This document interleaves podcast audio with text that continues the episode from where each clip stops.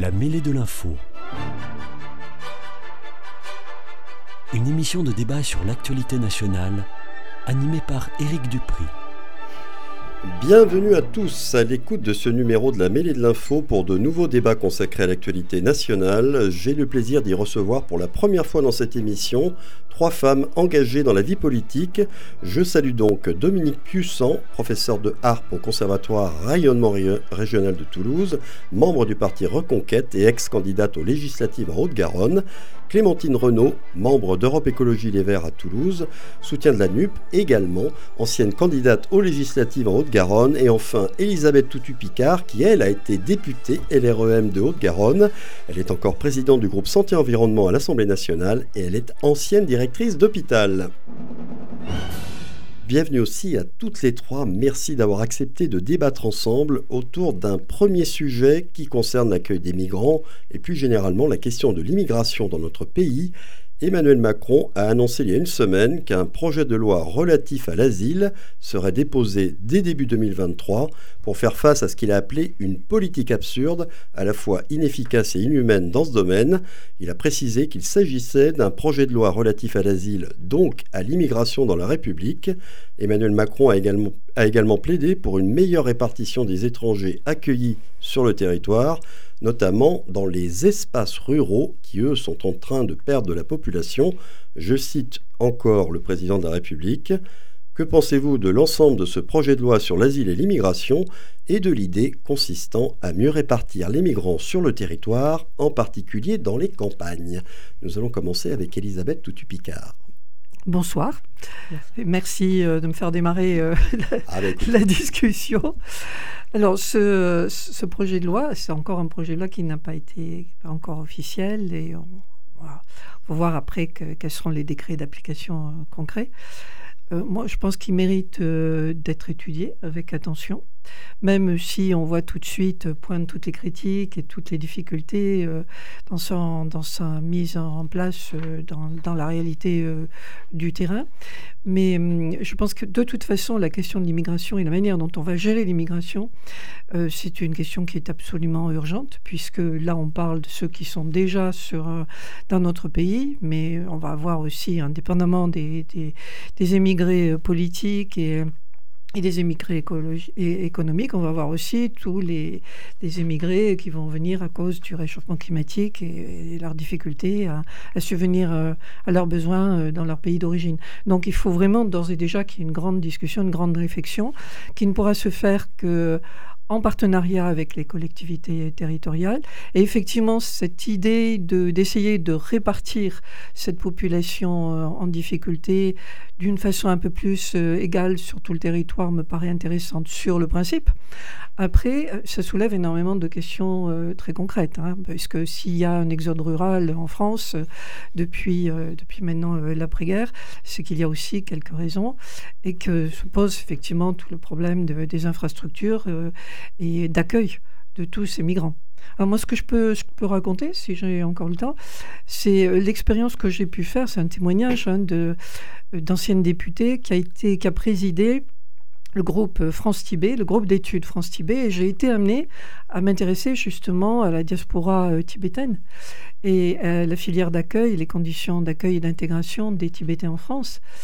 Et c'est vrai que j'ai été très étonnée de me rendre compte qu'en fait, ils se retrouvaient tous groupés à Conflans-Sainte-Honorine, qui était sur une péniche d'accueil. Et je me disais, mais pourquoi sont-ils tous là alors qu'il y a tellement d'espace en France ? En fait, c'était aussi l'idée qui m'avait traversé l'esprit un peu naïvement. Et c'est une question que j'avais posée aux associations qui essayaient de leur venir en aide. Je leur ai dit, mais ces jeunes, ils pourraient, d'autant que la plupart d'entre eux sont d'origine rurale, ce sont souvent des éleveurs et des nomades, pourquoi ils ne pourraient pas se sédentariser dans nos campagnes, plus particulièrement d'ailleurs dans les montagnes, puisqu'ils sont plus adaptés en fait au climat des montagnes, de l'altitude. Et la réponse qui m'a été donnée avec un petit sourire légèrement narquois, mais vous savez, ces jeunes, ils ont envie d'avoir une vie, en fait, comme n'importe quel Français de leur génération. Citadine. C'est-à-dire aller faire des études, avoir un job, aller au cinéma, aller en boîte, faire prendre des pots avec des copains. Et si on leur propose, ils sont un peu réticents. Alors, j'ai vu quand même, dans mon ancienne circonscription, deux mairies qui faisaient de l'accueil de Tibétains, qui étaient en jumelage avec des communes tibétaines. Enfin, un jumelage forcément virtuel, compte tenu de la situation d'occupation par les Chinois de cette région tibétaine, qui avait accueilli. Mais c'est toujours avec des petits groupes, quoi. C'est 4, 5, et tout de suite, l'idée, c'était de leur trouver un travail, et puis, logement, bien sûr. Et alors, comme ils étaient célibataires, il n'y avait pas encore le problème aussi de la scolarisation des familles. L'enfant, trouver un travail et une compagne, éventuellement. Tout de suite, tropisme vers la capitale régionale toulousaine. Hein. Ouais. Donc, à mon avis, c'est quelque chose qu'il faudrait creuser. Mais il faut que l'État accompagne la réflexion des collectivités territoriale. Et puis surtout, il y a le gros problème, comme disent les sociologues, d'acceptabilité sociale des populations accueillantes.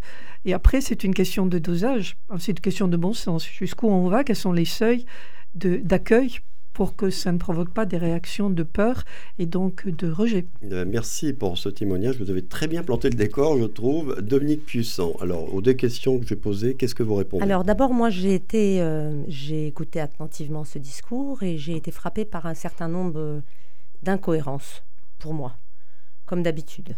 À savoir que M. Macron nous a expliqué qu'il fallait sortir les migrants des zones les plus pauvres, à savoir les grandes villes et les grandes agglomérations dans lesquelles ils sont. En effet, comme disait très justement Madame Toutut-Picard, parce qu'ils ont envie d'avoir une vie sociale, souvent, puis parce que malgré tout, il y a quand même du travail, pour les mettre dans les campagnes, qui sont des zones mais complètement sinistrées.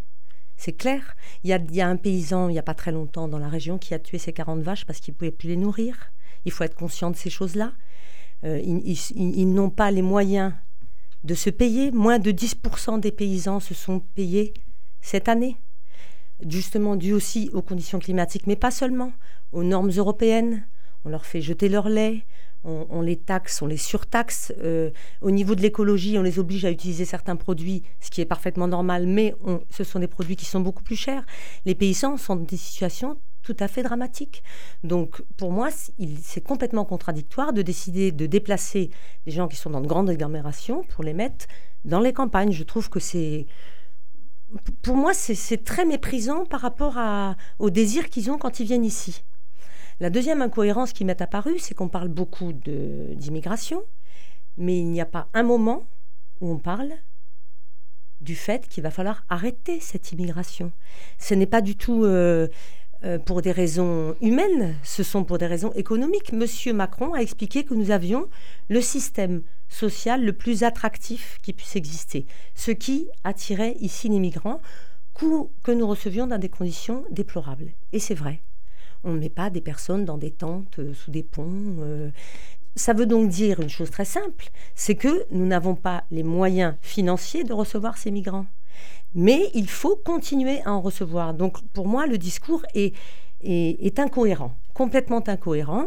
Déplacer les gens vers les campagnes sans leur demander leur avis, évidemment, ça risque de créer de gros problèmes sur place, sans compter, évidemment, qu'il n'y a ni commerce, ni poste, ni voie ferrée. Il y a le service, il y a l'emploi aussi. Voilà. En plus de l'emploi, il n'y a rien du tout. Alors, ils ne sont pas tous, en effet, paysans de formation. Chaque formation est un métier très long à apprendre. Être paysan, c'est un métier extrêmement rude. Il faut se lever très tôt. Ça demande énormément de travail. Et quant au niveau des autres infrastructures, qu'en est-il ? Pourquoi, dans ces cas-là, n'avons-nous pas aidé les campagnes plus tôt ? Que fait-on ? Donc, pour moi, tout ça est complètement illogique, en fait. Tout simplement.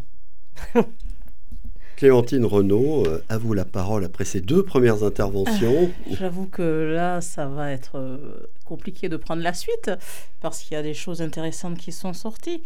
Je vais vous poser la question. Lorsque vous avez des personnes qui partent en contrat d'expatriation, qu'est-ce qu'on leur donne comme document ? Voilà, dans cette ville, vous avez des clubs français. Ce qu'on fait, c'est qu'à chaque fois qu'on part à l'étranger, on essaye de retrouver sa famille. Donc les migrants, quand ils viennent en France, ils ne viennent pas pour s'amuser. Les gens ne quittent pas son lieu de vie où on a grandi pour s'amuser. C'est qu'il y a un besoin, c'est soit il y a un danger, soit on meurt de faim, soit il y a des violences, soit il y a une guerre. Ils viennent chercher de l'aide. Et qu'est-ce qu'ils font ? Ils se retrouvent. Ils veulent se retrouver avec leur diaspora. Donc, cette diaspora, si elle est dans la campagne, ils vont aller à la campagne. Mais si elle est en ville, ils vont en ville. Et où se trouvent toutes les infrastructures administratives ? C'est dans les villes. Faut pas oublier non plus qu'il y a eu, depuis 1980, 28 lois inscrites sur l'immigration. On va rajouter une feuille au millefeuille, alors qu'avant de sortir, parce que M. Macron, lui, il ne marche pas, il court. Il court. Ben, il y a un moment, il faut prendre le temps de respirer, de voir ce qu'il y a, de concerter, d'avoir des concertations avec les gens, parce qu'à l'heure actuelle où on a quand même en France le RN aux portes du pouvoir, il ne faut pas aller faire s'affronter les gens du rural avec les gens de la ville, avec les migrants. Donc, tout doit être concerté. On a quand même Vous parlez du problème économique. Il ne faut pas oublier quand même que pendant le Covid, qu'est-ce qui s'est passé ? Les fruits et légumes, pourquoi ils ont explosé autant sur le pouvoir d'achat ? C'est parce qu'il n'y avait plus personne pour les ramasser. Et je suis désolée, on n'a jamais entendu Mme Marine Le Pen dire « Chers amis français, allez ramasser des fraises ». Il y a un savoir-faire. Chaque année, on fait venir des milliers d'étrangers avec des contrats précaires qui ne respectent absolument pas le droit du travail pour ramasser les melons. Dans les abattoirs, on a ce qu'on appelle des tâcherons qui viennent d'Europe centrale pour découper la viande. Donc c'est une manne économique aussi. Et ce sont des gens qui viennent, pas pour être crochés, qui viennent pour avoir une vie. Et quand on écoute toutes ces personnes migrantes qui se sont insérées dans la société, leurs enfants peuvent faire du football, championne de football. Quel était le travail de ta mère ? Ma mère, elle était femme de ménage quand elle est venue. Ils ne demandent rien, ils demandent juste de la dignité, pouvoir travailler. Après, oui, effectivement, il faut équilibrer sur le territoire la population, mais comme vous disiez, tout le monde n'est pas agriculteur. Donc, si c'est pour mettre des gens au fin fond d'une ferme du Larzac avec une conditionnalité, si vous voulez les papiers, si vous voulez ceci, si vous voulez que vos enfants, il vous faut habiter là, ça ne va pas être possible. On ne l'a pas fait pour les médecins, on ne va pas le faire pour d'autres êtres humains. Voilà. Elisabeth Toutut-Picard, quand vous entendez toutes ces... Bah, vous parlez de critiques, tous ces faits qui laissent à penser que tout ça va être compliqué. Déjà de la part des populations locales. Est-ce qu'il ne faut pas au préalable consulter, qu'il y ait une consultation citoyenne dans les communes qui seraient susceptibles d'accueillir des migrants pour être certain qu'ils ne vont pas être mal accueillis parce que la population n'en veut pas ? Puis de l'autre côté, est-ce qu'il faut aussi poser la question à ceux qu'on va placer dans ces campagnes ? Est-ce que vous avez envie d'y aller ? Est-ce que vous savez à quoi vous attendre ? Oui, enfin, comme je l'ai dit tout à l'heure, moi il me paraît absolument indispensable que le dialogue s'installe. Il faut que ce projet de loi fasse l'objet d'une discussion à l'Assemblée nationale et que ceux qui sont directement concernés, c'est-à-dire les élus locaux, que ce soit des élus de communes, de communes ou de communautés de communes, mais également les populations auxquelles on pourrait proposer ce genre de voisinage, soient d'accord. Il faut que, comme je disais, il y a un problème d'acceptabilité sociale et de seuil. Moi, j'ai vécu quelques années au tout début de ma carrière hospitalière en Seine-Saint-Denis, à Montreuil, et j'ai pu voir que les communautés vivaient très bien. Il y avait quand même un taux de personnes venant de l'étranger. Montreuil, oui, voilà. Clairement. Et il n'y avait pas de problème, en fait, de rejet, parce qu'il y avait un certain équilibre qui s'était installé. Et j'étais la première surprise, donc je posais la question, et on me disait que les sociologues prétendent qu'il y a un certain seuil. À l'époque, c'était 25%, alors je ne sais pas si ça a toujours un sens. Et que donc, il y a effectivement ce problème de fond, qu'il n'y ait pas de rejet. Alors, et qu'il y ait qui s'était fait peut-être dans le temps long. Voilà, parce que la difficulté, c'est... Alors, de toute façon, ce constat, nous le partageons tous. La politique d'intégration ne marche pas. Bon, ou alors, on les met dans des ghettos où ils se retrouvent, parce que les diasporas, forcément, ont le réflexe de se retrouver pour se serrer les coudes. Donc, ils se retrouvent ghettoisés, ou alors, comme on l'a vu ici à Toulouse, il n'y a pas très longtemps, dans des conditions d'accueil effectivement inhumaines. Donc, ce n'est ni efficace, ni humain, ce qui veut dire qu'il faut quand même qu'on réfléchisse. Parce qu'on est bien d'accord quand même sur les fondamentaux, du moins je l'espère, sur les valeurs d'humanisme partagées. Hein, et d'hospitalité. Oui, voilà. Et puis les droits, la France, pays des droits de l'homme, et puis la solidarité que l'on doit avoir entre êtres humains. Hein. Bon, je n'invente pas, c'est une radio catholique, donc chrétienne. Donc c'est un message, on a un fond quand même de culture judéo-chrétienne, et puis, mais également, c'est des valeurs de la société de la République laïque. Hein. Jean Jaurès, il dit qu'il n'y a qu'une seule race, c'est l'humanité. Donc, on est d'accord sur ça. Donc, si on accueille, il faut voir combien, comment, et est-ce que c'est supportable économiquement pour notre pays. Par contre, là où ça me fait un petit peu, un petit peu sourire et m'inquiète, c'est quand j'entends qu'il faut empêcher l'immigration. Ça ne sera pas possible. Là, nous sommes encore dans un stade où on peut se poser ces questions-là. Mais quand il va y avoir le réchauffement climatique qui va s'accélérer, vous allez avoir des tas de gens, on parle de millions de réfugiés climatiques, et puis je peux vous assurer que ce n'est pas la Méditerranée qui va les empêcher de venir essayer de survivre et de se nourrir, et ce n'est pas en construisant des murs qu'on va les empêcher d'arriver. Donc il faut vraiment qu'on réfléchisse à l'origine de l'immigration, c'est-à-dire... pour comment on peut travailler contre le réchauffement climatique et comment on peut stabiliser ces populations dans leur pays. C'est-à-dire comment on peut travailler pour que les aides internationales permettent un développement économique et une stabilité politique. Le co-développement, c'est une histoire ancienne. Mais ça veut dire qu'en fait, on a du mal à y arriver. Voilà. Mais peut-être faut-il reprendre tout ça à zéro, parce qu'autrement, on va créer un déséquilibre dans notre société. Accueillir, oui, mais comment et dans quelles conditions ? Il ne faut pas non plus créer d'autres déséquilibres sociétaux à l'intérieur de notre propre communauté française. Jusqu'où on peut aller pour accueillir, et à partir de quel moment ça devient compliqué. Alors, et puis il n'y a pas que la France, il y a aussi l'Europe autour. Enfin, on n'est pas tout seul oui, bien sûr, à régler ce problème du réchauffement climatique. Et le reste du monde. Et le reste du monde, et je repars de ce que vous venez de dire, le seuil, ce serait quoi ? Jusqu'où ?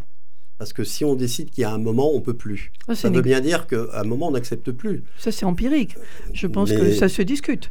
Ça se discute avec les élus, les édiles locaux et avec la population. Moi, j'ai vu, comme je le racontais tout à l'heure, un maire accueillir une petite communauté tibétaine. Alors, je parle de Tibétains. C'est déjà un type de religion qui est très adaptable, le bouddhisme tibétain. Après, il y a des problèmes aussi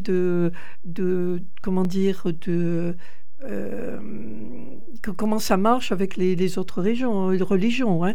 Il y a aussi ça, c'est des concordances ou les difficultés de fond. Mais j'ai vu quand même ce maire recevoir 5-6 Tibétains et qui était absolument bien reçu, accueilli par la population. On l'a vu aussi avec les familles de réfugiés ukrainiens. Donc c'est encore autre chose. Donc c'est sûr qu'ils ont un phénotype un peu caucasien qui nous ressemble. On peut plus facilement peut-être s'identifier. On peut partir de ce principe, enfin de ce constat qui aurait facilité peut-être leur accueil. Pourquoi on a bien accueilli les Ukrainiens et pourquoi on ne recevrait pas, tout aussi humainement parlant, des gens qui viennent d'autres pays, qui sont d'autres races, pour des raisons aussi de politique et de guerre. Alors, je vais donner la parole à Dominique Puissant qui la demande, mais juste qu'on soit bien d'accord, il n'y a pas que des aspects économiques à l'accueil, il y a des aspects aussi culturels, civilisationnels, voire religieux qui doivent être pris en compte. Dominique Puissant. Alors, je veux bien qu'on soit naïf, mais il faut aussi parler, d'abord, l'idée n'est pas de stopper l'immigration. Ce n'est pas du tout l'idée. D'abord, il y a une immigration de fait d'asile politique qui est tout à fait normal, et évidemment c'est la tradition de la France de s'en occuper, mais on ne peut pas nier que depuis le début de l'année, il y a eu 155 000 personnes qui sont rentrées en immigration clandestine, que dans ces 155 000 personnes, il n'y a pas que des gens qui viennent là pour travailler et avoir un travail, et pour gagner leur vie, et pour s'assimiler à la France. Il faut être très clair là-dessus. La violence existe. Moi, je l'ai vécue. La violence existe. La violence est réelle. Je peux d'autant plus en parler qu'en étant prof au conservatoire, j'ai la chance, l'énorme chance, de travailler dans la diversité la plus totale. C'est-à-dire que nous avons des gens de toutes origines, de toutes cultures, de toutes confessions. Ça fait 40 ans que je fais ce métier-là. Nous n'avons jamais eu un seul problème entre gens d'origines différentes. Ça n'existe pas, puisqu'ils partagent une chose, l'amour de la musique. Et ils partagent la culture, et la culture occidentale. Oui, il se trouve que c'est une culture occidentale et européenne, et c'est ce qu'ils viennent chercher, à chaque fois, chez nous. Ça veut bien dire qu'il y a une partie de cette population qui est dans le désir de s'intégrer, et une partie de cette population qui ne veut pas s'intégrer. C'est clair. Donc, au fond, on demande à des Français... Il me semble en fait que nous sommes moins de 50% en France à payer des impôts. On demande à des Français d'être bien gentils et d'accepter tout le monde. Parce qu'en fait, c'est ça l'histoire, c'est d'accepter tout le monde. Donc, Madame le Berger a dit qu'on allait faire un tri. Mais alors là, moi, je trouve ça épouvantable. C'est-à-dire qu'on fait rentrer les gens, on fait un tri, et on en renvoie un certain nombre. C'est extraordinaire comme fonctionnement. Ça rappelle des choses terribles. Bah, d'autant plus que ça pose d'autres problèmes, c'est que leurs pays d'origine, parfois, ne voilà, veulent plus les reprendre. Pourquoi les laisse-t-on ? Pourquoi est-il honteux de dire qu'on ne va pas bloquer les frontières ? On va surveiller les frontières. C'est pas du tout la même chose. Ça n'a absolument rien à voir. Et dans ces 155 000 personnes dont je vous parlais, on ne compte pas les Ukrainiens qui sont effectivement des réfugiés politiques. Donc je ne comprends absolument pas le processus qui consiste à culpabiliser les Français en permanence, en leur disant qu'ils ne sont pas gentils, qu'ils ne sont pas humains, et à faire venir des gens pour des raisons économiques. Sauf que, comme le disait justement... C'est extraordinaire, Fabien Roussel. Le problème, c'est que bien souvent maintenant, le prix du travail paye moins que d'être au chômage. Pourquoi ? Parce qu'en engageant ces gens-là, c'est juste de l'esclavage moderne. Ils sont payés, mais des sommes ridicules. C'est totalement scandaleux. Et on s'en sert, et certaines personnes s'en servent pour justement gagner de l'argent sur leur dos, quand ce ne sont pas les passeurs, et en plus de ça, les payer moins cher que les autres. Je trouve ça juste totalement scandaleux. Et moi, je trouve ça inhumain. Et je trouve que c'est un manque de respect vis-à-vis des Français. Et quand je dis les Français, je ne parle pas des Français, je ne fais aucune distinction de race, soyons bien clairs, je le précise. Pour moi, un Français est une personne qui, quelle que soit son origine, se sent français avant de se sentir autre chose et veut adopter ce pays et venir y vivre. Voilà, c'est avec ces gens-là que je vis depuis toujours. Je n'ai jamais eu le moindre problème. Donc, il ne faut pas cacher... une partie de cette histoire. Je trouve que c'est très dommageable. Et puis, c'est pas honnête, surtout. C'est absolument pas honnête pour moi. Voilà. Et, comme d'habitude, on ne soigne pas les causes, on soigne les faits. À quoi ça sert ? C'est toujours la même histoire. Donc, si on ne touche pas à la manière dont les gens rentrent, on sera toujours devant le même problème. Rien ne va changer. Donc, c'est pour ça que je trouve cette proposition, alors là, totalement aberrante. Ils rentrent et on les renvoie. Alors ça, c'est extraordinaire. Voilà. Alors, vous avez cité Aurore Berger, je vais reprendre exactement ce qu'elle a déclaré. Hein, donc, c'est la présidente du groupe LREM à l'Assemblée nationale. Elle a déclaré, c'était sur la chaîne CNews, il faut dire qui on souhaite accueillir et qu'on tienne cet équilibre. Vous parliez d'équilibre, Elisabeth Toutut-Picard, cet équilibre de ceux qu'on veut accueillir et qu'on doit bien intégrer et ceux qui ne méritent pas de rester et qui donc doivent être reconduits. Ah, je ne sais pas selon quels critères on va juger que des gens ne méritent pas de rester et comment on va les reconduire, mais bon. Quand vous entendez tout ça, notamment ce qu'a dit Dominique Puissant, Clémentine Renaud, comment vous réagissez ? Je me sens mal là, parce que j'ai entendu plusieurs discours, Madame Toutut-Picard. Vous avez beaucoup insisté sur le côté judéo-chrétien de la France.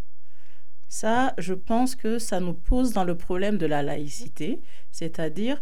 Oui, ok, les judéo-chrétiens, tout le monde s'aime, c'est une chose, mais les personnes qui viennent chez nous ne veulent pas être stigmatisées, parce que là, involontairement, ça apporte de la stigmatisation. Je crois que c'est pas ce qu'elle voulait dire. Non, non, mais c'est pas méchant. C'est la tradition de Jean Jaurès. Non, non, mais la Jean Jaurès, c'était la laïcité avant tout. C'est quand même fort de parler de la... Mais ça, c'est un phénomène historique. Hein. Mais même si c'est un phénomène historique, maintenant, on avance...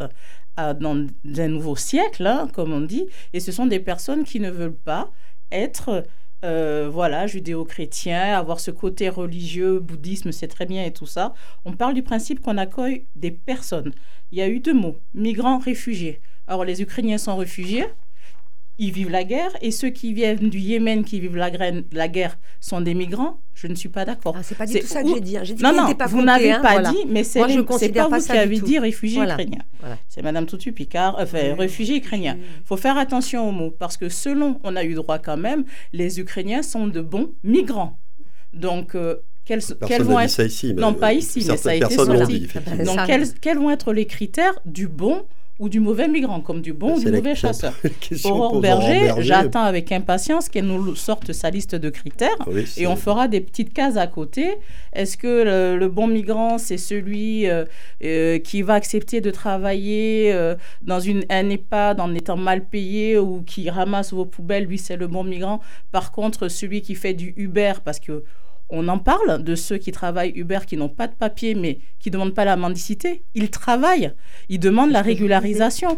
Donc, est-ce que le problème, ce n'est pas qu'est-ce que l'État fait pour permettre à ces populations qui veulent travailler, comme le jeune artisan boulanger qu'on veut renvoyer chez lui alors que son patron veut l'embaucher?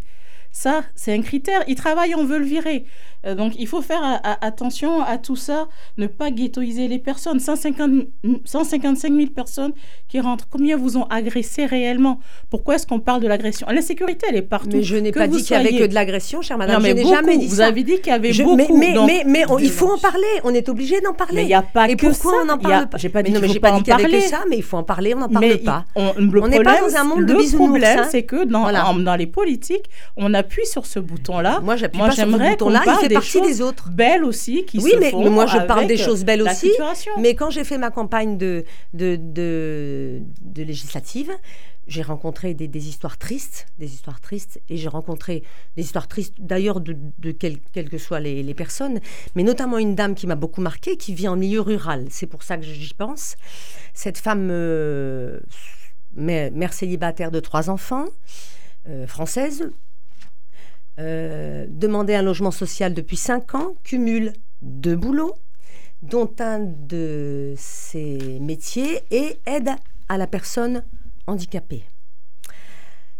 Évidemment, elle vit dans des conditions plus que précaires pour élever ses 3 enfants. Et que s'est-il passé l'année dernière?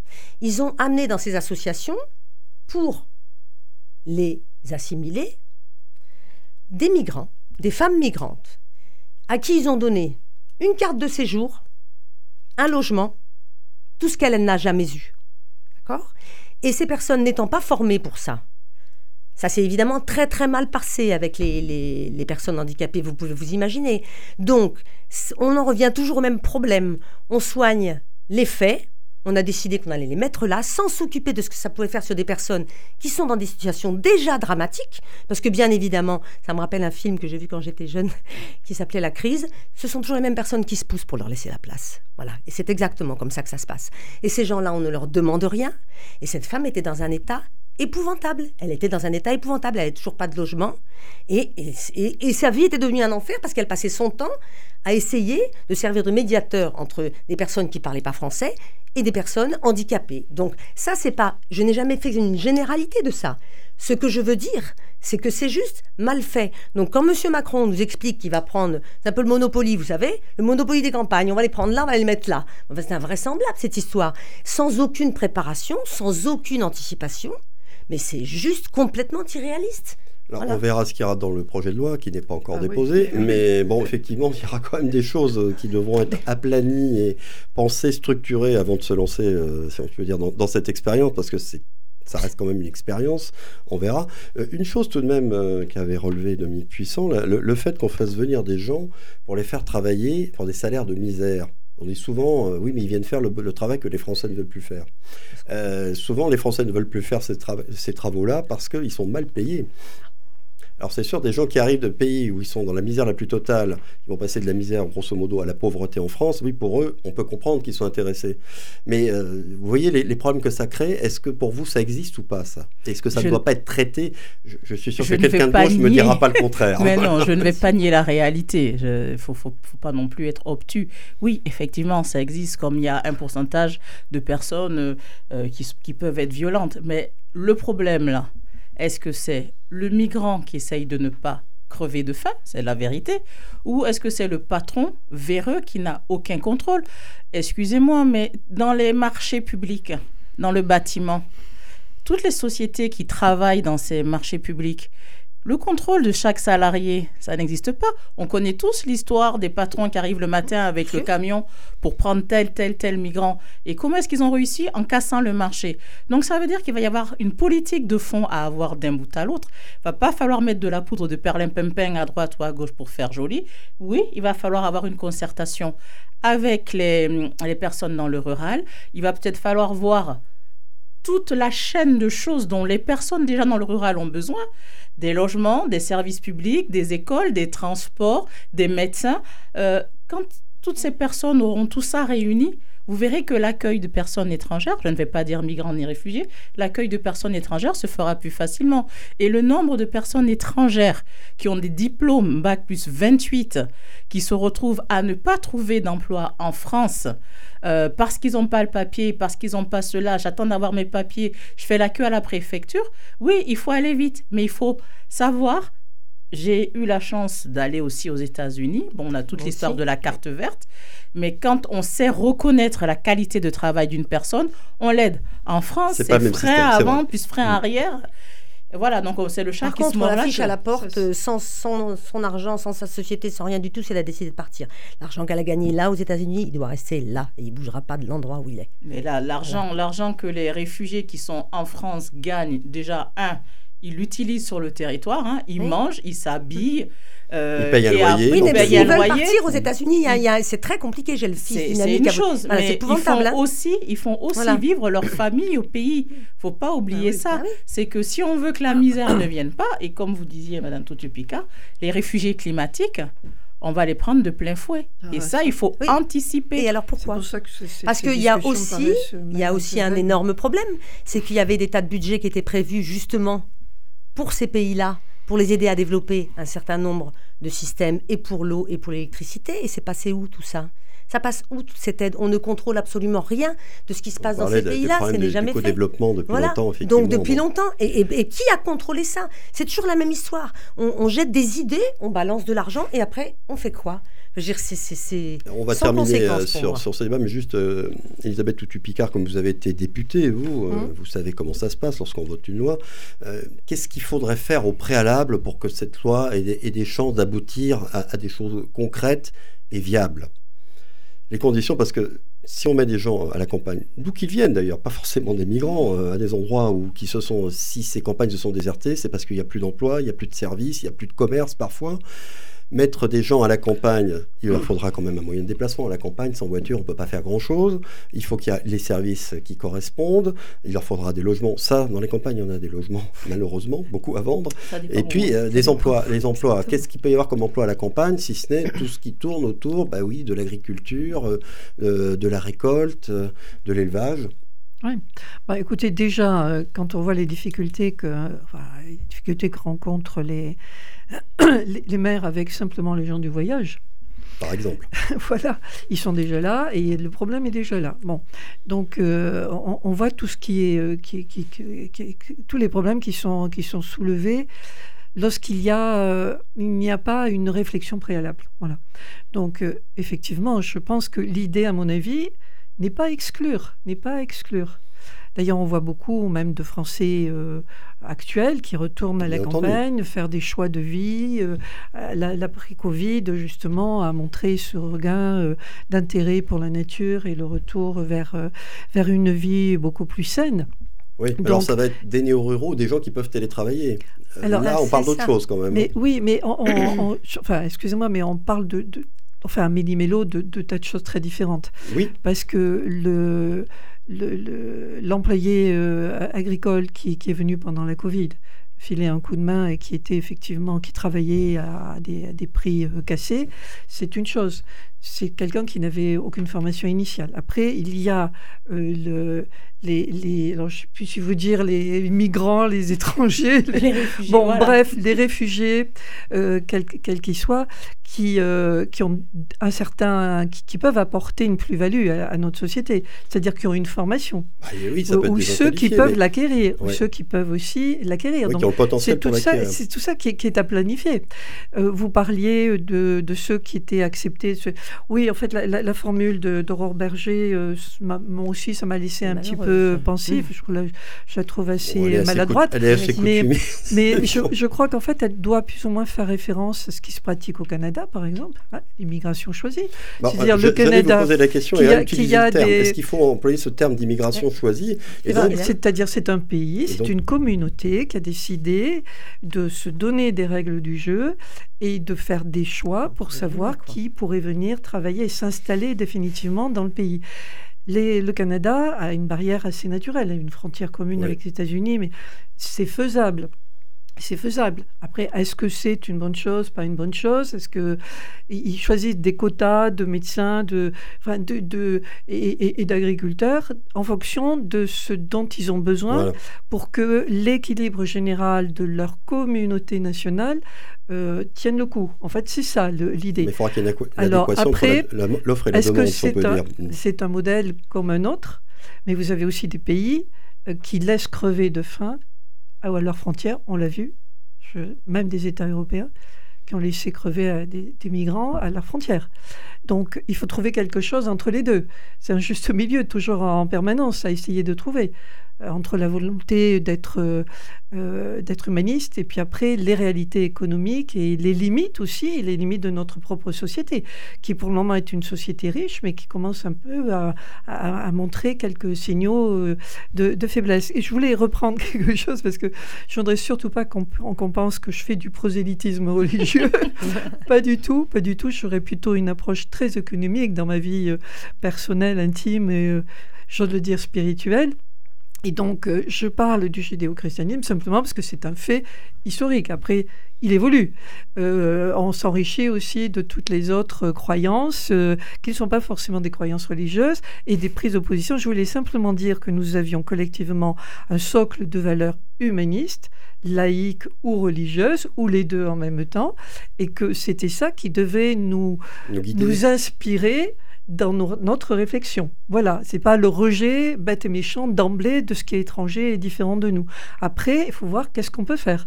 Il y a les limites de la réalité, il y a le cœur et puis après il y a la raison. Voilà, c'est ça simplement que je voulais dire. Ouais, c'est tout ça pour dire qu'on ne peut pas être complètement incantatoire. Il faut que tout ça soit quand même pensé et pensé assez longuement. Avec M. Macron, c'est toujours le problème. Alors, pour être juste, Emmanuel Macron a dit concernant les séjours longs, ce qu'il a appelé les séjours longs de 4 ans ou plus, qui serait conditionné à l'examen du français, parce qu'effectivement, pour s'intégrer, il faut quand même maîtriser la langue, il me semble. Il faut le renseigner. Il faut qu'il y ait avec une vraie démarche d'insertion professionnelle. Ouais. Tout ça, ce sont de belles idées. Reste à voir comment ça pourra s'incarner sur le terrain et dans les faits. On va en rester là pour ce premier débat. Je rappelle qu'Emmanuel Macron a annoncé que ce projet de loi relatif à l'asile serait déposé dès début 2023. Affaire rapidement à suivre. Donc, après une pause d'une vingtaine de secondes, c'est une autre affaire qui va nous intéresser. Restez bien à l'écoute de Radio Présence. À tout de suite.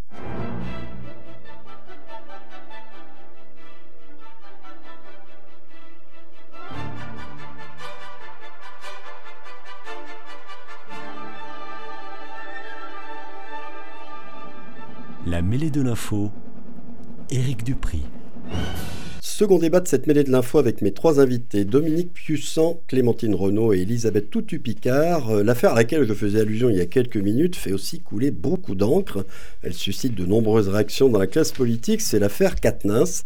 Elle fait suite à la révélation d'une main courante déposée par la compagne du député de la NUP, membre de la France Insoumise. Plainte donc main courante pour violence conjugale. Il s'agit en l'occurrence d'une gifle, un acte qu'a reconnu Adrien Quatennens lui-même. L'affaire secoue la France Insoumise et l'ensemble de la gauche. Je rappelle à toutes fins utiles qu'on ne connaît pas exactement l'ampleur des faits, ni s'il faut parler d'un comportement violent de manière répétée de la part d'Adrien Quatennens. Tout ça relève de l'intimité d'un couple dont on n'en sait pas grand-chose. Sachant cela dit, quel regard portez-vous sur cette affaire et ses conséquences politiques ?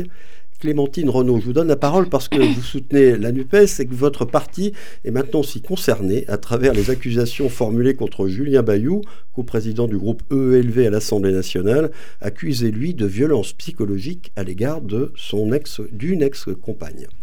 Alors déjà, pour commencer, je vais dire à toutes les femmes qui m'écoutent, osez parler. Osez parler, parce que ce qu'on voit là, c'est la parole qui arrive à se libérer. Et que ce soit l'affaire Quatennens ou Bayou, Quatennens, c'est quand même, même si on soutient la NUPES, les comportements des personnes ne sont pas acceptables, surtout que ça rentre dans le cœur du programme de la NUPES. D'accord ? La différence qu'il y a, c'est M. Quatennens a admis, il y a une plainte. Pour M. Bayou, il n'y a pas de plainte au niveau de la police. Ouais. Donc, il y a la cellule interne de LV qui est en train d'enquêter. Il se met en retrait comme c'est demandé. Hein. Le groupe parlementaire a demandé qu'il soit mis en retrait. Les choses se font. David, je dis... on ne va pas y arriver, quoi. Ça fait des années, depuis que je suis toute jeune, que j'entends parler de violences faites aux femmes. Et il y a deux secteurs qui, pour moi, sont dramatiques parce qu'on a peur, les femmes ont peur, c'est le milieu politique. Parce qu'il y a un pouvoir. Si tu dis « je vais te détruire, j'ai des relations, j'ai des réseaux, tu es moins que rien ». Et puis de l'autre côté, il y a aussi le milieu du travail où le harcèlement... qu'il soit homme-femme, comme on est d'accord, est encore très présent et fait des dégâts. Donc, moi, ce que je pourrais dire, c'est que fais ce que je dis, ne fais pas ce que je fais. Monsieur Quatennens s'est mis de côté. Le problème que j'ai, c'est qu'on a envoyé des femmes au charbon pour défendre le morceau. C'est ça. On ne voit pas d'hommes, là, ces temps-ci, prendre la parole. On n'entend pas M. Bompard dire à M. Quatennens, ça ne va pas. M. Mélenchon, il a fait 2 tweets lamentables. Il a soutenu M. Quatennens. C'est en contradiction totale de ce qu'ils défendent. Et en plus, là, tout le monde se dit, est-ce qu'il faut déposer le mandat ou pas ? Le mandat n'appartient pas aux députés, le mandat appartient au peuple. D'accord ? Donc, il faut se mettre droit avec sa conscience. Et je demande aux gens de ne pas oublier. Il ne faut pas dire, OK, on se tait, on met sur le tapis, on laisse passer. Il faut penser aux victimes. Parce que derrière tout ça, il y a des victimes. Que ce soit une violence physique inacceptable ou morale, les choses vont se faire. J'ai confiance en la loi. J'ai confiance en la justice, au fait que les choses vont avancer. Et je pense que, comme toutes les femmes, on va rester en alerte. Et dans le milieu politique, on doit être exemplaire. Et on sait parfaitement qu'en politique, on est vu de partout. On n'a pas droit à l'erreur. Donc, admettre sa faiblesse, c'est une chose, mais on ne s'excuse pas. Là, je suis désolée. C'est très clair. Ça a le mérite d'être très clair. Elisabeth Toutut-Picard. Oui, je ne peux qu'être d'accord sur ce qui a été dit sur la place des femmes dans notre société. Les femmes qui ont été victimes de violences, elles se retrouvent dans des groupes de parole entre femmes. Et pardon de faire un aparté, mais je viens de finir le bouquin de Virginie Despentes sur Cher connard, ça s'appelle. Et ne me regardez pas comme ça. Justement, elle aborde ces questions-là et elle dit une chose extrêmement juste. Elle dit, mais comment se fait-il qu'il n'y ait pas de groupe de parole d'hommes quand il y a un viol, par exemple? Alors, le viol, il y a bien sûr la mort, c'est encore pire, mais le viol... nombre de femmes qui sont violées, quand vous écoutez les témoignages. Et comment se fait-il que les hommes ne se mobilisent pas autour de cette pratique ? Et ça me laisse effectivement extrêmement pensif. Et le fait qu'il y ait eu cette gifle, alors on ne sait pas s'il y a eu pire ou que c'était le summum d'un moment de colère intraconjugale. Une forte tension interne au couple. Voilà, mais le fait que ça a eu un tel retentissement, je pense que c'est surtout parce que ça concerne un homme politique. Alors, quel que soit en fait le parti politique, c'est parce qu'en fait, alors en plus, c'était, comme disent les psychosociologues, il y a une dissonance collective parce que les LFI sont montés au créneau depuis fort longtemps sur les questions de violences faites aux femmes. Et là, on voit justement un membre de l'LFI qui a une attitude. Je crois, qui en fait a fait attirer l'attention et qui a fait monter en épingle ce qui aurait été un simple fait divers. Et heureusement, à la limite, que cette violence a été commise par un homme politique, parce que ça pose question de ce qui se passe à l'intérieur de la vie politique et du monde politique. Et là, il y aurait énormément de choses à dire, parce que les hommes politiques ou les femmes politiques se doivent être exemplaires en la matière. Alors là, il est question de Quatennens, il est un peu question de Bayou, mais enfin, honnêtement, ça a toujours été le cas, ça continue à l'être, et quels que soient les partis politiques. Et c'est sur ça qu'il faudrait vraiment intervenir. Et si je peux encore rajouter une petite chose, rapidement, j'ai vu ce matin, j'ai reçu un mail de... Je vais être certainement abonnée sans le savoir, du Haut Conseil à l'égalité entre les hommes et les femmes. Je ne sais pas si vous avez vu passer ça, qui réagit violemment.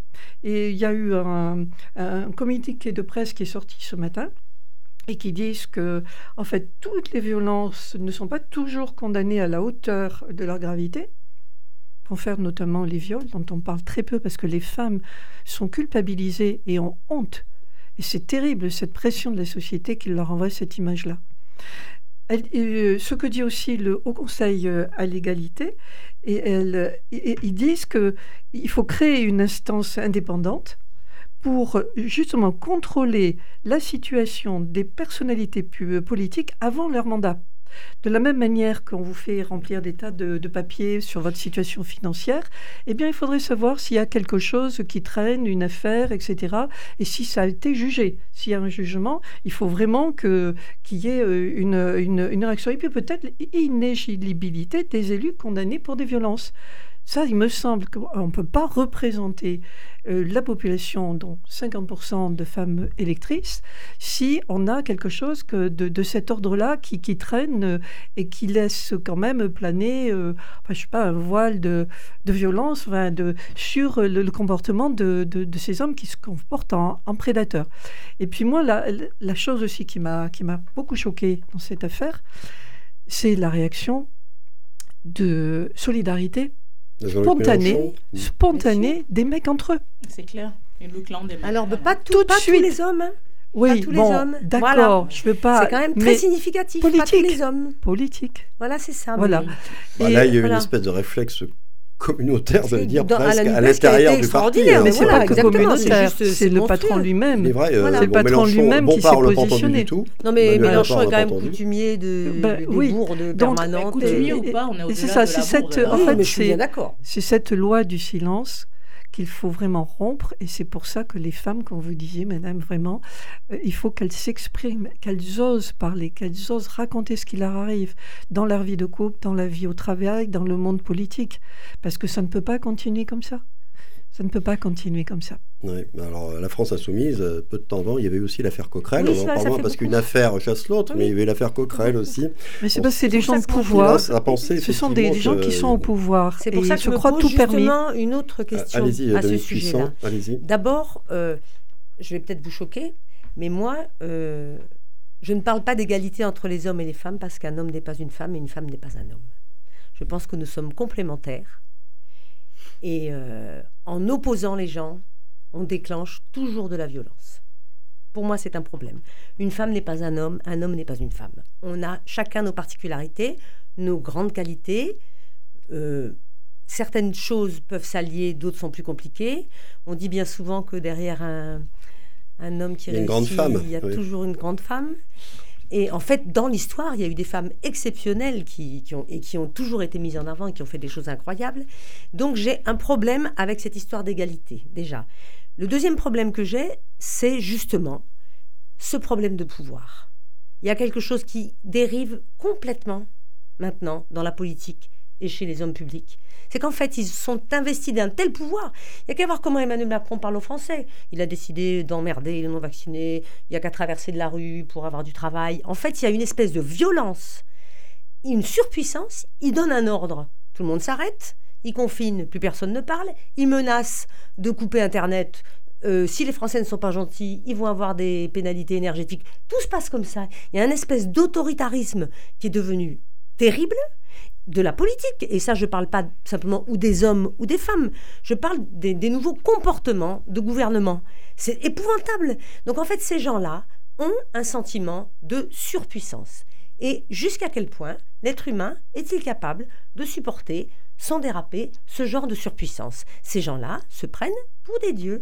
Ils vous expliquent comment vous devez penser, si vous êtes bon, si vous êtes méchant. Ils vous disent tout, en fait. Ce que vous devez faire, quand vous devez le faire. Ils infantilisent, c'est ce que vous voulez dire. Absolument, complètement. Et tout le monde obéit. Moi, je dis tout le temps, on a un pouvoir. Le pouvoir de dire non.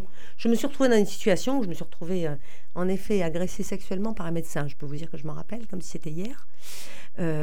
Donc, je pense que les gens ont le pouvoir de dire non en dehors de ça, qui est juste épouvantable. Comment on peut frapper une femme, violer une femme? Enfin, c'est vraiment... Comment peut-on en arriver à des extrémités pareilles? En effet, heureusement que la parole est libérée. Il y a des réseaux sociaux. Comment peut-on frapper un enfant? Comment peut-on faire ça? Comment peut-on martyriser quelqu'un au travail? Comment peut-on faire ça? Donc les réseaux sociaux ont ça de bon, qu'ils montrent ces choses-là. Mais le problème aussi, c'est qu'on assiste à une espèce de lavage de linge sale sans vraiment savoir ce qui s'est passé à chaque fois. Et après, on dit tout le temps, on attend la condamnation, on attend ceci, on attend cela... Juridiquement, moi, je n'ai pas le droit de condamner qui que ce soit. Par contre, je réprouve complètement cet acte.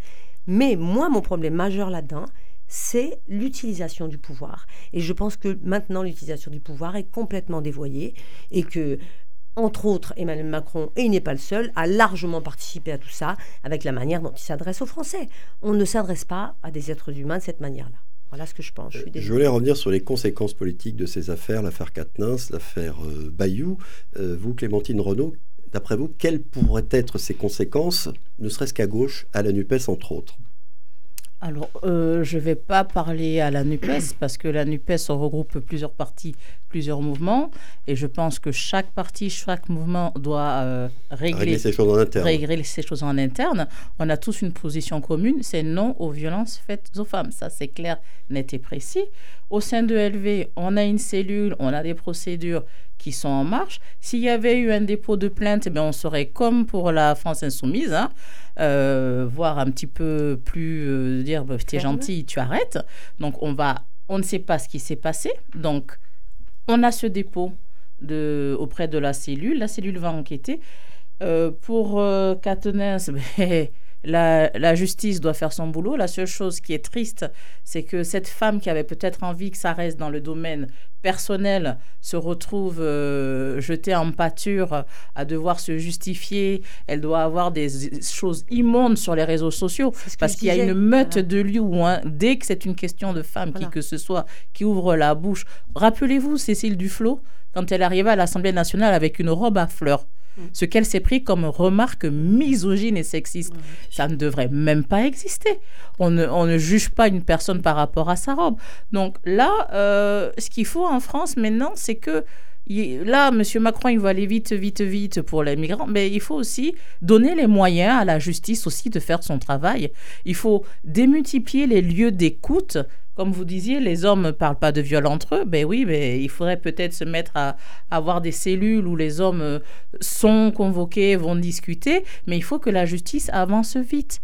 Une femme qui se retrouve à devoir attendre 6 mois, 1 an, qui vit peut-être dans le même foyer ou qui doit partir parce qu'il y a des enfants qui ne sait pas comment gérer ça, ça peut devenir compliqué et dangereux. Donc, il faut laisser aussi la justice faire son travail. Voilà, ça c'est clair et net. Et puis espérer qu'au sein de chaque parti, ben, on va être un peu plus ferme à chaque fois et oser dire ben, toi c'est stop, c'est pas possible parce que tu représentes. Ce qu'il faut se mettre derrière, c'est qu'il y a des militants qui prennent un effet rebond derrière dans leurs engagements, que ce soit à la FI ou ailleurs. Ça leur retombe dessus, oui, ça leur met mal au militantisme. Oui. Donc, ça touche tout le monde. Et quand les figures de proue d'un parti sont les premières à ne pas respecter leurs principes, effectivement, ça retombe après sur tout le monde. Comment se fait-il que vous ayez des gens comme ça à la tête de vos partis? Mais ça aurait pu arriver dans n'importe quel parti. Oui, et ça arrive dans n'importe quel parti. Oui, sauf que depuis quelque temps, c'est surtout à gauche que ces affaires sortent. On se demande pourquoi. Je ne sais pas quelles vont être les conséquences. Il y a eu Darmanin, il y a eu Abad. Oui, pas non plus, Darmanin, ça sert. Ça s'est arrêté. Oui, mais ça s'est arrêté. Ça, c'était avant les élections. C'était avant les élections. Oui, mais ça n'empêche que c'est quand même sorti. C'était avant les élections. Attends, monsieur Dupri, Darmanin, il y a eu un jugement. Oui. Bon, il a été blanchi de son affaire. Oui. Là, on est en cours de jugement sur l'affaire Quatennens et on n'a pas encore la réponse.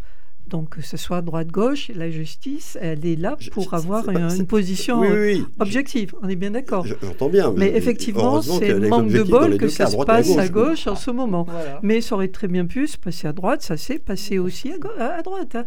Un homme est un homme, quelle que soit la carte politique. Arrêtez de me regarder comme ça. Dominique Puissant, vous, les conséquences politiques, qu'est-ce que vous voyez à gauche? Parce qu'ils sont en train de tomber les uns après les autres. Là. Oui, alors les conséquences politiques, si vous voulez... D'abord, moi, je ne suis pas très surprise, parce que de toute façon, pour moi, M. Mélenchon qui soutient M. Quatennens, M. Mélenchon est d'une violence... C'est pour ça que je parlais de la violence, et d'une violence incroyable dans ses discours. C'est de l'agression permanente. L'agression, c'est quelque chose de normal. Mais en dehors de ça, le fait de savoir ce que ça va faire, ou à la NUPES, ou comme dit très justement Madame chez LFI, c'est pas mon problème. Chacun doit régler ses affaires. Pour moi, malheureusement... Quoi que ces gens la fassent, de toute façon, ils ressortent toujours du chapeau. Quoi qu'il arrive, ils reviennent. Ça prend 2 ans, ça prend 3 ans, ça prend 5 ans. Ils reviennent tout le temps. Il n'y a jamais de problème. Donc les conséquences politiques, malheureusement, pour moi, elles vont être quasiment inexistantes. Je suis vraiment désolée, mais je trouve ça très dommage. Je pense que si pensez en effet qu'il n'y aura pas de conséquences, Clémentine Renaud, Elisabeth Toutut-Picard. Le Haut Conseil à l'égalité, là, qui a pris cette position ce matin, a fait des propositions extrêmement concrètes et très dures. Donc j'espère très fort. Seront-elles suivies ? Pardon ? Seront-elles suivies ? Ah ben ça c'est à voir. C'est un gros doute. C'est à voir, mais c'est aussi aux députés à faire passer ça, quel que soit leur bord. Et puis le fait qu'il y ait de plus en plus maintenant de femmes députées, ça c'est quand même très très récent. Ça date quand même du... Désolée de le rappeler, mais ça date de 2017 quand même. Et on a vu la manière dont l'Assemblée nationale était représentée. C'était presque étonnant de voir dans les partis d'extrême droite, notamment, désolée madame, de voir qu'il y avait si peu de femmes, et qu'au milieu, au centre, là, chez les macronistes, c'est quand même la moitié des femmes. Alors à gauche aussi, il y avait des femmes. Mais c'est un phénomène nouveau qui peut peut-être faire bouger les lignes. C'est la fin de ce 85e numéro de La Mêlée de l'Info. Merci beaucoup à toutes les trois pour cette belle première dans cette émission, pour chacune d'entre vous. Merci également à Coraline Camebrac à la réalisation. Podcast disponible et téléchargeable dès maintenant sur Radio Présence. Merci à tous de votre écoute fidèle. Rendez-vous la semaine prochaine. Excellent week-end à tous. Et merci à vous. Merci.